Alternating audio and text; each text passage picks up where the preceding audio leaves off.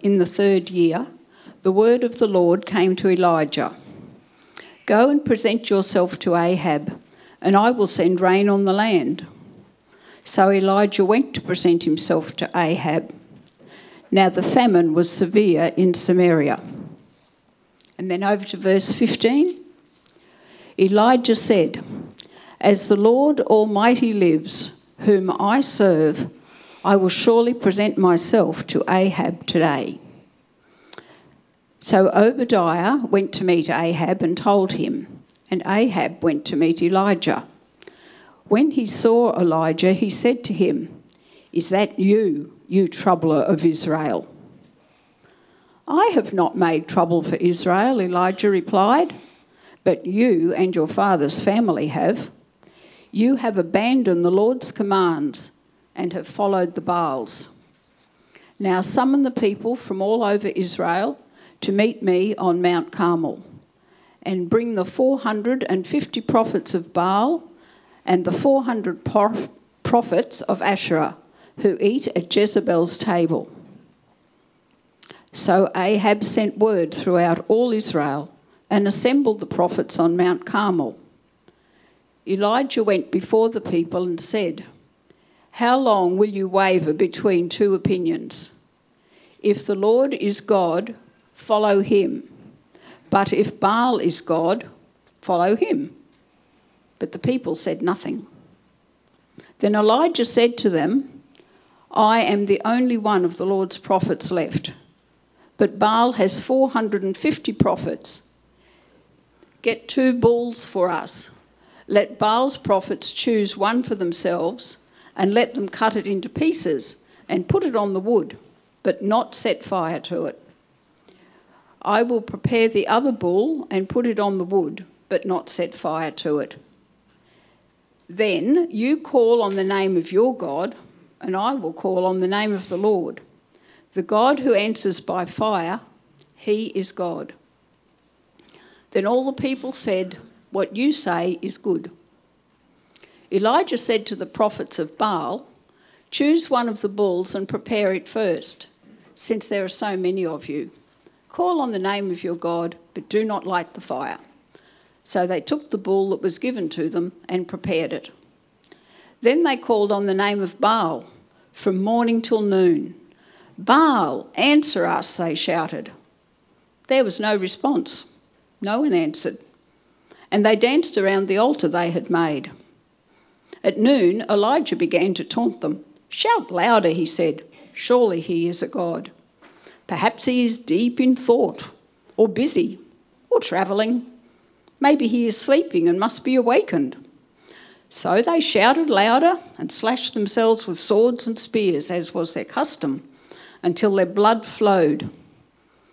Midday passed, and they continued their frantic prophesying until the time for the evening sacrifice. There was no response. No one answered. No one paid attention.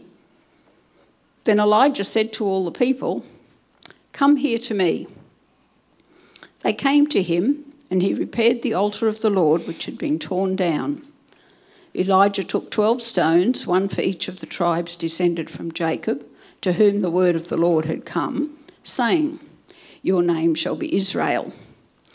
With the stones he built an altar in the name of the Lord and he dug a trench round it large enough to hold two seahs of seed.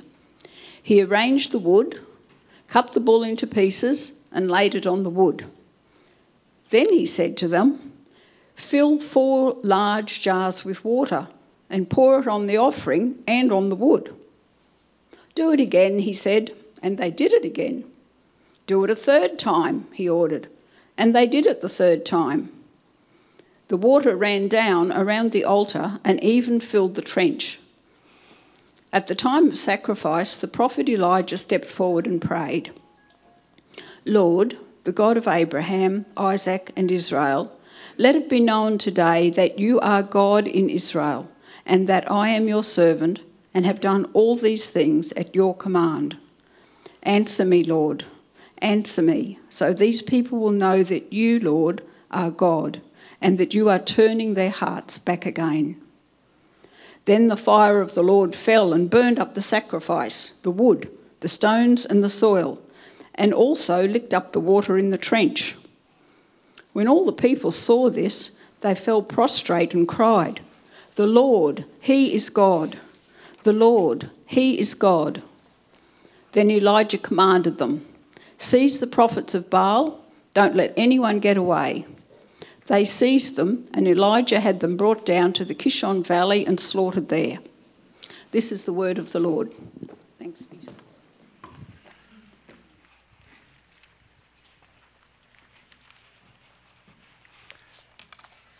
Uh, before I begin the message, just a bit of uh, background. Um, for those of you who I haven't uh, met before or haven't met me, I came to faith through Sunnybank Baptist Church in 1971 and was a member of the church since 1972, over 50 years ago. It's not long if you say it quickly, is it?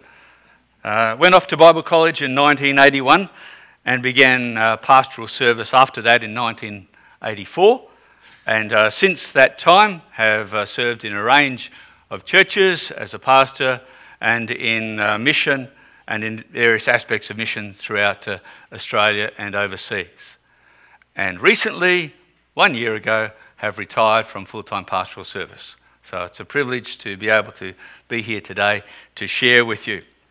Um, by means of introduction to this slide that is going to be up here, uh, we're going to set a bit of a, a, a background, not about the passage, but about ourselves. I'm not here to give you simply information but to help you apply the principles and the precepts that the Word of God speaks about for how you might live. Each of us has to choose which path we travel every day. Each of us has got that before us. You'll have personal crossroads that you need to deal with along the way. Those Crossroads are significant in the choices that you make. If you're willing to listen and to be obedient. The first one begins about salvation. I don't know, but in my experience of life, there are those within our midst who haven't made that, that uh, commitment to follow Jesus, to recognize that there is no other choice in life if I'm going to be with God. I can't do it on my own. I, I will never be good enough to stand in the presence of God. When we look at ourselves, we know that truth, don't we? Doesn't matter who you are. Doesn't matter if you're a pastor. Doesn't matter whatever background you have had. You will only stand either as someone who is dependent upon God and resting in what and who He is, or in yourself. We know there is no other hope. That's why you're here, even if you don't know Him, because you know you can't do it on your own. If you're those who've already come to faith in Jesus, and most of you will be those who have come to faith, then the challenge is the process of our sanctification, becoming like Jesus along the way. There's a challenge every decision we make, whether it's going to be about me or whether it's going to be about God. If it's about me and what I can get out of life, then we lose the opportunity to be conformed more and more to the image of Jesus. Jesus declares quite clearly that the gate is small and the way is narrow that leads to life and few are those who find it. Do not be surprised that there aren't uh, millions of people in Australia who commit themselves to Jesus. That gateway is one person wide. Hanging onto Jesus is the only way you'll go through it. It's the only way that you will grow in it. We are to learn ongoing dependence upon Jesus every day. Every day until the moment we leave this planet. Our body grows weak and weary, and we come to be united in Him. If we begin to look at the passage we're going to look at today, remember the context of this passage. Here is this man, Elijah, that you meet with in chapter 17. Out of obscurity, Elijah suddenly appears to declare to King Ahab and all of Israel that according to God, the Almighty Yahweh, there shall be neither dew nor rain these years except by my word. And I know that over the past uh, few weeks, Daryl has taken us through chapter 17. And if you reflect on that, that time throughout the chapter, we hear of God's provision for Elijah during the, the drought, miraculous provision. And we hear of his impact on the widow of Zarephath, uh, miraculous provision of food, provision of the resurrection life of her son. We have come to see Elijah to this point as a man who wants to obey God. Uh, later in his journey, uh, in chapter 19, you'll see that he didn't do it that well all the time. Jezebel scared the life out of him and he ran. And so I want you to see that while we will look at Elijah and think of Elijah, don't think of him as perfect, but think of him as a man who wanted to serve God. So, as we look at this passage today, we see one of those aspects of Elijah as bold and obedient. And by his example, he challenges us in our circumstances. Uh, there's a pivotal point in this passage today, and it's in verse 21. Elijah declares, If the Lord is God, follow him. Follow him. Uh, that's why, as I've given this message a title, it's simply this Choose this day whom you will serve. And that's to be the very essence of all that we do forever. Choose this day whom you will serve. That's the challenge. That's what will continue to, uh, to make a difference to us. And now, as we look at this passage, the, the first um, heading that I want to give to that is what is our conduct? What is our conduct? And we'll see that in the life and the conduct of the hero of this, Elijah. Uh, conduct, for those with a bit of an English bent, uh, we'll see that it comes from a Latin word that simply means uh, being those who lead. That's why our conduct, or a, who's, a, who's a conductor? Someone who leads an orchestra. Um, we conduct a meeting, all right? We lead with others. We lead that. And our conduct is how we choose to lead our life. Does that make sense? How we conduct our life? All right. With that in mind, I want you to see that the first thing that, that shows us something of what was happening, the conductor is king. No, the conductor is God. He's the one who's ruling this show. And so here is Elijah, and God commands him, go to Ahab. Go to Ahab. And you heard read in the passage this morning that Elijah obeyed. Simple, isn't it? Elijah obeyed. What might have appeared to you and I to be an intimidating prospect was accompanied with a promise and I will send rain upon the earth. You do as I have told you, and the outcome is that there's going to be blessing to this nation. The drought will end the, the character forming experiences of the past and the sure promise of the Lord enabled Elijah to move forward with confidence. Has that been your experience of life as you followed? As you follow what God has asked of you to do, have you then been able to take the next step of faith? And I look around, and some I've known for 50 years or more. It's a long time, isn't it? And God has kept you faithful despite all those challenges of life. The Lord does not send his servants unprepared for the task before them. He is with them. He will keep them. And his precious promises support. He declares, I will never leave you nor forsake you. Remember that? What a great promise. As we get older, what a great promise. No matter what happens, no matter how bad our health. In this passage, the time given here, the third year, is not to be reckoned from the commencement of the drought, but from the event last mentioned. That was his time with the widow of Zarephath.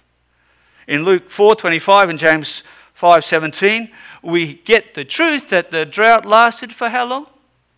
Three and a half years. Right? It was a good three year period of time. And in this period, as you work that out, you'll understand that what God has declared continues to happen. Now, Elijah comes to confront Ahab so that the rain will come as God has promised. Uh, I don't know whether you're aware, but Baal had been given the, uh, the title, the rider of the clouds. Uh, but that title belongs to God alone, to Yahweh Almighty. Yahweh, not Baal, controls the rain. And Ahab and the people are about to know that.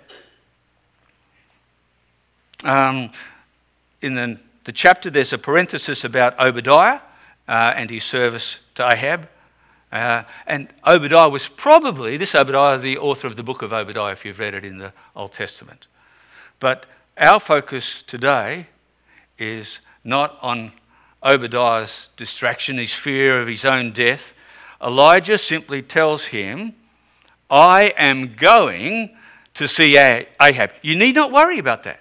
Uh, don't worry what you think will happen because of your story. And if you want to know that story, read something of that in the other chapters, uh, in the other verses before this. Um, Elijah, as one who vows his obedience, does what he says. What happens to Ahab? Well, Ahab hears what Obadiah says that Elijah is after him, and he simply goes to look for Elijah. He went to meet with Elijah. And what does he do? He accuses Elijah of being the problem. He says, It's all your fault, Elijah. Elijah is the troubler of Israel. We would never do that. Adam would never do that, would he? It's this woman you gave me. How many husbands have said that? No, sorry. Uh, you see, we're quick, aren't we? To be those who say it's someone else's fault. Elijah is the one who is obeying God. It's Ahab, Ahab, who's the one at fault here. How easy it is to blame others. Uh, Ahab is the one, and the whole house of Omri, his parentage, who have disobeyed Yahweh's command and followed the Baals. It's not Baal who's upset, according to uh, um, Ahab's thinking. It's God who's upset. That's why there's no rain. It's not because of, of, uh, of the Elijah's present. And how easy it is for us to interpret events from our perspective than to understand that the Almighty God has something for us. What does God promise to us? He says to you and I that He will cause all things to work together for good to those who love me, those who are called according to his purpose. So, what do you do in tragedy? Anyone had tragedy here? Um, some of you will know that uh, in my uh, first time at uh, just out of Bible college, uh, the wife I married at SMBC, Shelley, died. Was that because I was a terrible person and God was wanting to? It's not that way, is it? Uh, some of you will be aware that uh, my second wife, my lovely Susan, uh, suddenly had a what the, the the doctor said was a failed death episode. Well, was that because she was disobedient to God? Not at all. Not at all. It, it's means by which we can test the truth of the goodness of God in the experience of life. You see, the evil wants to say to you that God is no good, that God is against you. He wants you to see the circumstances of life as being harmful for you. And God wants to say, as you follow me, I will do good. Here's the proof, my son Jesus. Does that make sense? Elijah is someone who is following God. He is not the troubler of Israel. The troubler of Israel is Ahab. It was the king's responsibility to lead the nation, to be true to the covenant that God had made with his people, to, to, to focus their attention on the, de, the devotion to their Savior, to their Lord, to Yahweh. But he didn't do that. And he's going to have it proved to him in this episode. So there's a challenge that now comes to them. There's a challenge that comes firstly to Ahab.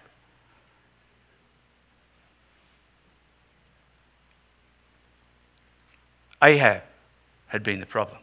Previous kings had been the problem.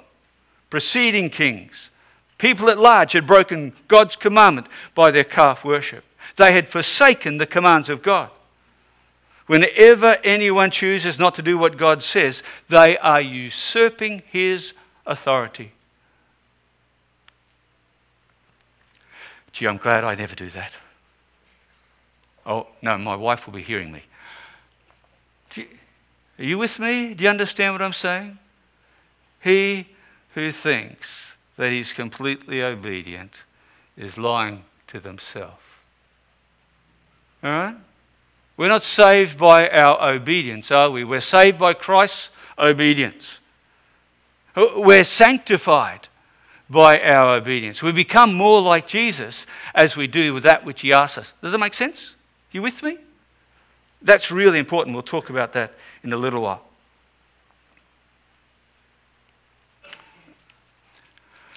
Parents, uh, you know the outcomes of what happens to your children when they don't do what is right, when they make the wrong choices of life. Ahab had followed the Baals.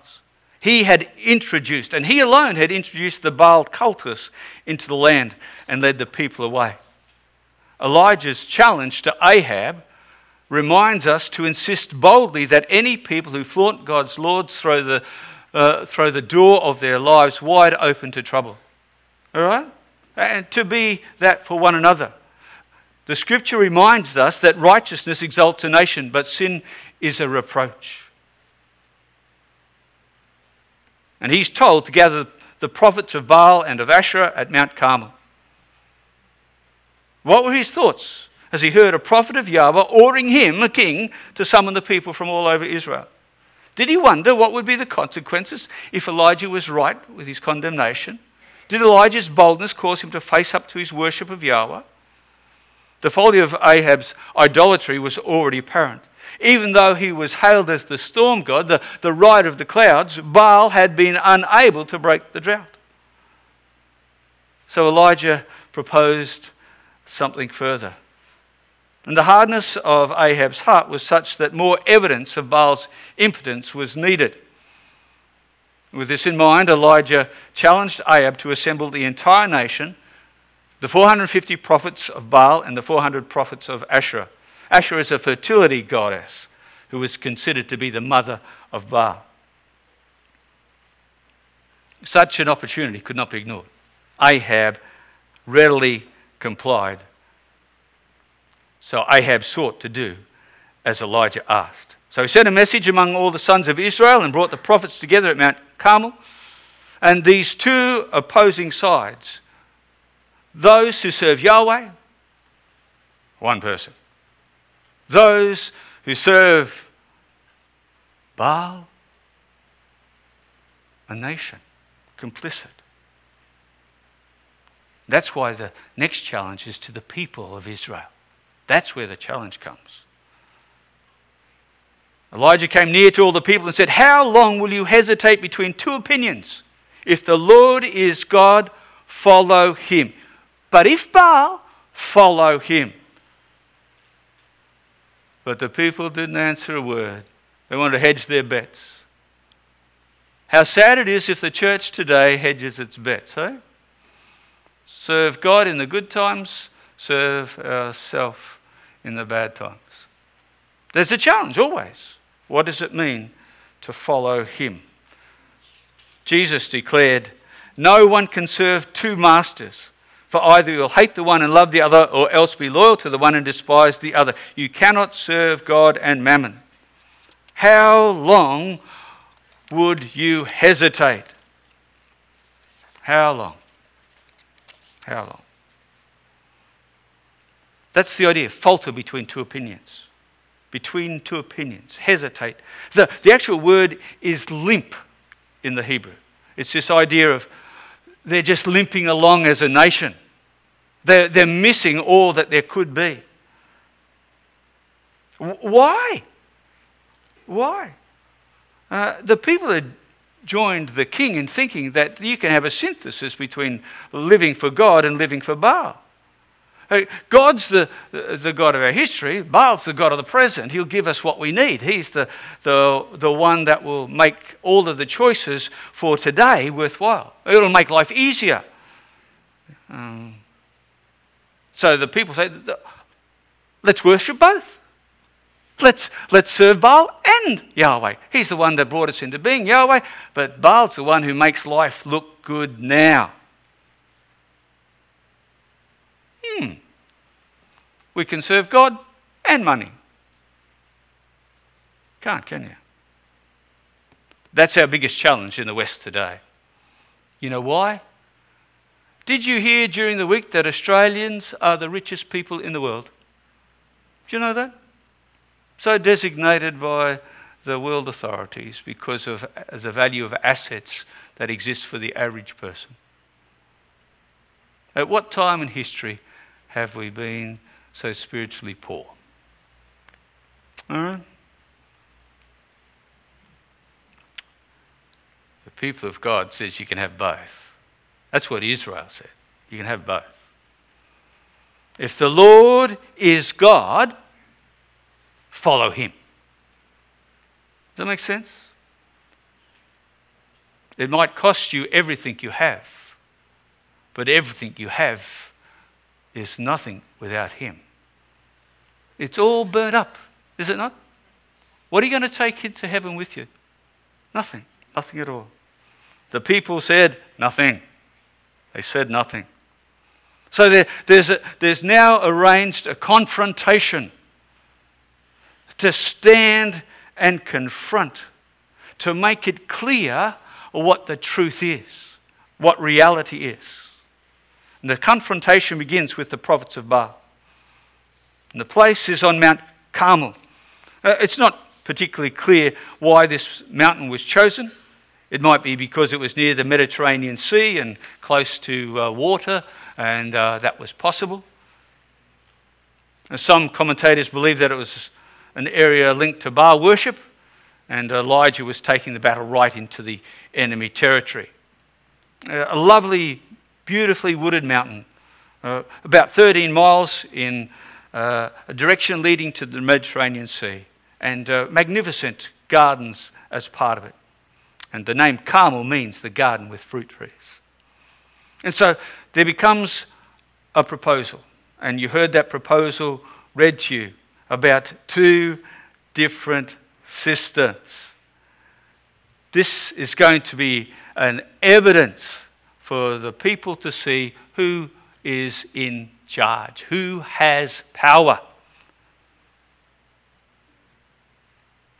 And very wisely, here is uh, Elijah who allows the prophets of Baal. Notice no prophets of Asherah were mentioned at all.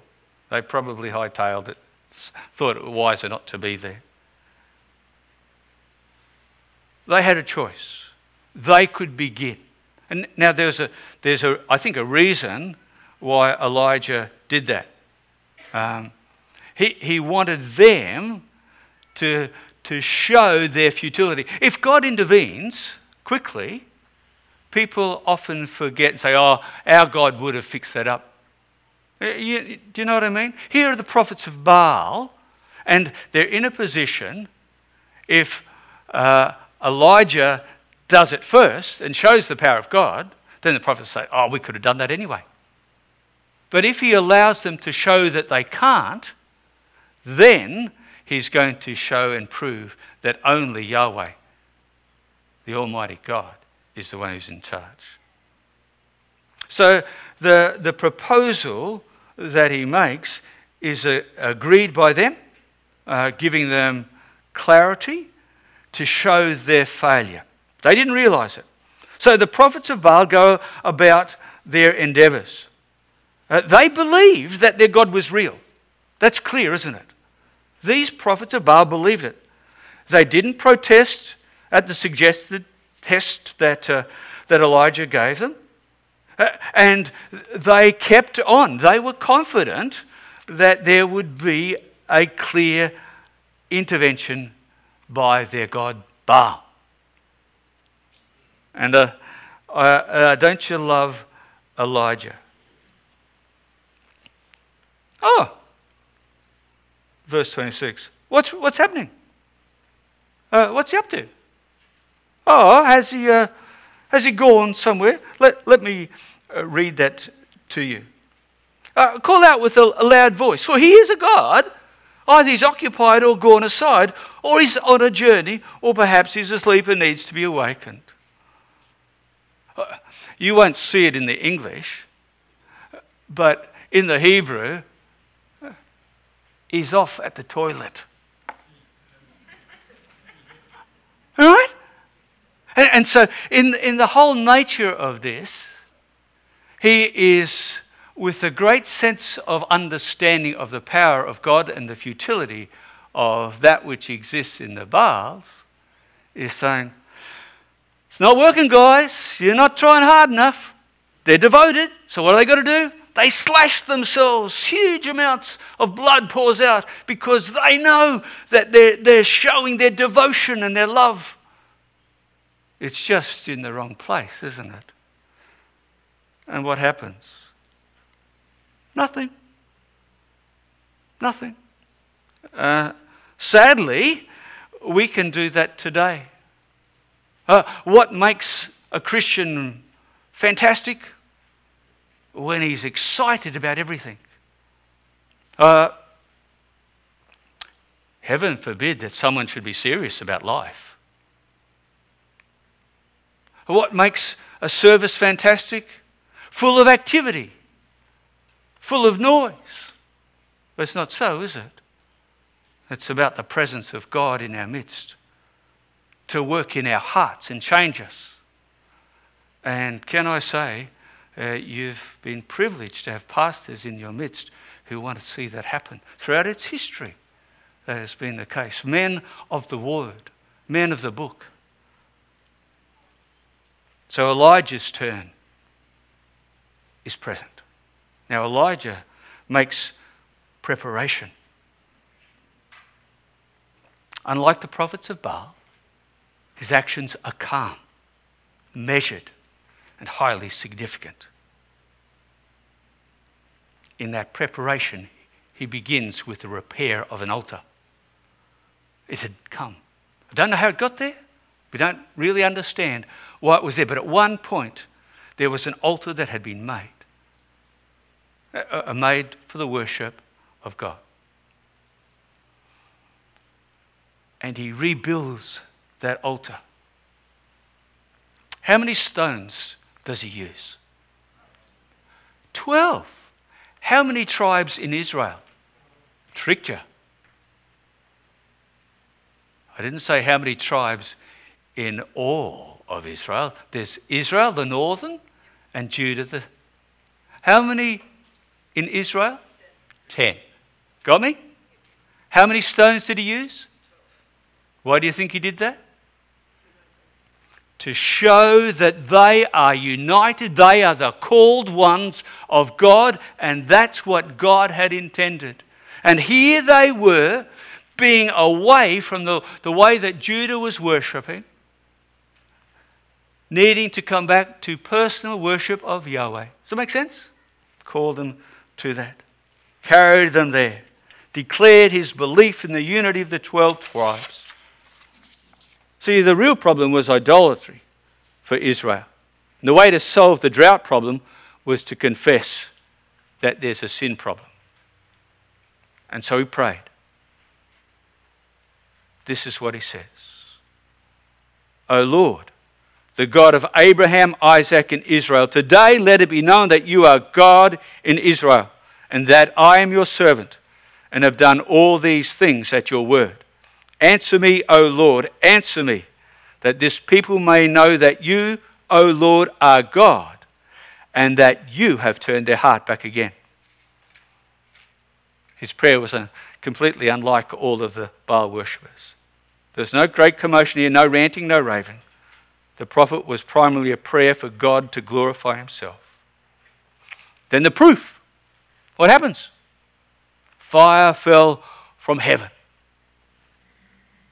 and consumed the burnt offering. And the wood and the stones and the dust licked up the water that was in the trench. Everything had been done in the preparation to make it seem impossible for it to happen. He poured buckets and buckets of water all over it, made it seemingly impossible. But with God, nothing is impossible. Isn't that true? Isn't that true?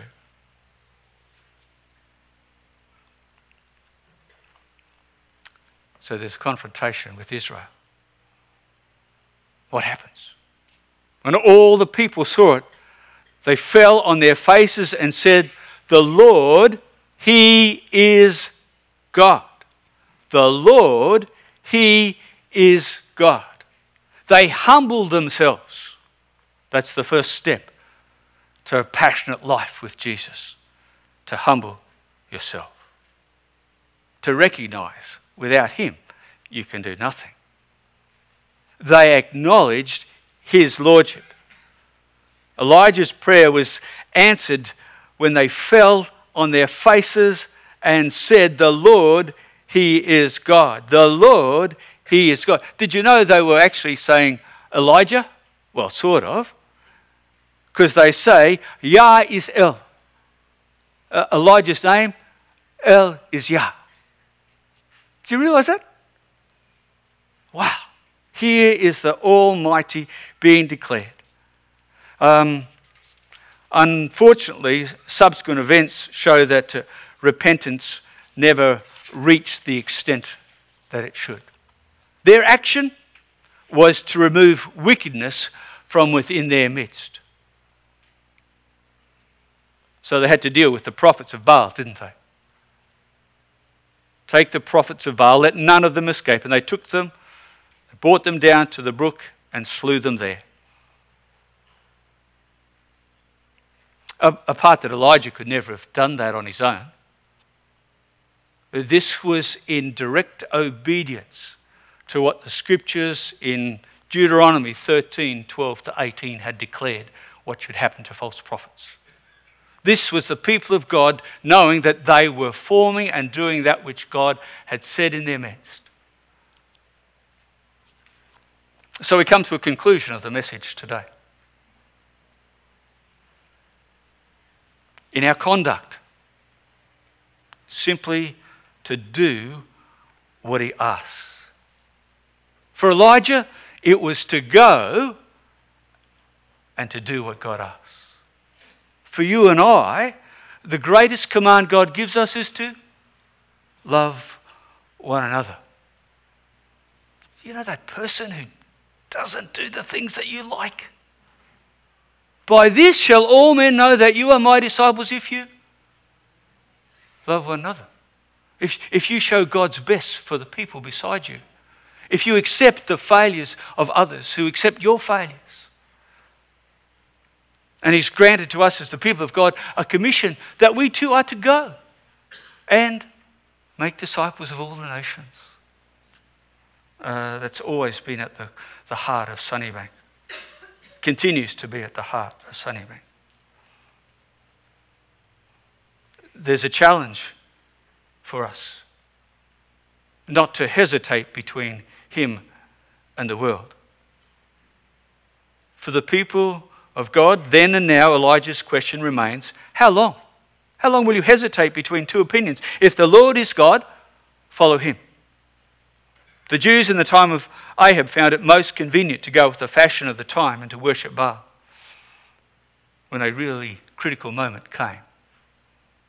There was not a man who was prepared to make a choice between truth and falsehood. They said nothing. Until they believed in the power of God alone. The world is still full of compromise. Today, it needs us to stand for Him. Satan temptations still bring compromise. It's always been the way. Has God said this? Has God said this? So we need to continue to be people of the book. How essential to love and have faith in God in humility and purity. So we're left with the final challenge choice. Are we to be conformed to this world or to be transformed? It begins on the journey. Uh, I remember uh, uh, knowing of the baptism of, can't think of your name, with the, in the second seat. Oh, Lisa. Lisa, and your testimony. It's a journey that's begun. And it happened for me from a non Christian background, just like you, where someone shared the love of God and the truth of God, and the Word of God made a difference. That's how it begins to make the choice. Are we to be conformed to the world's ways or be transformed to be more like Jesus? That transformation happens every day. Choice after choice.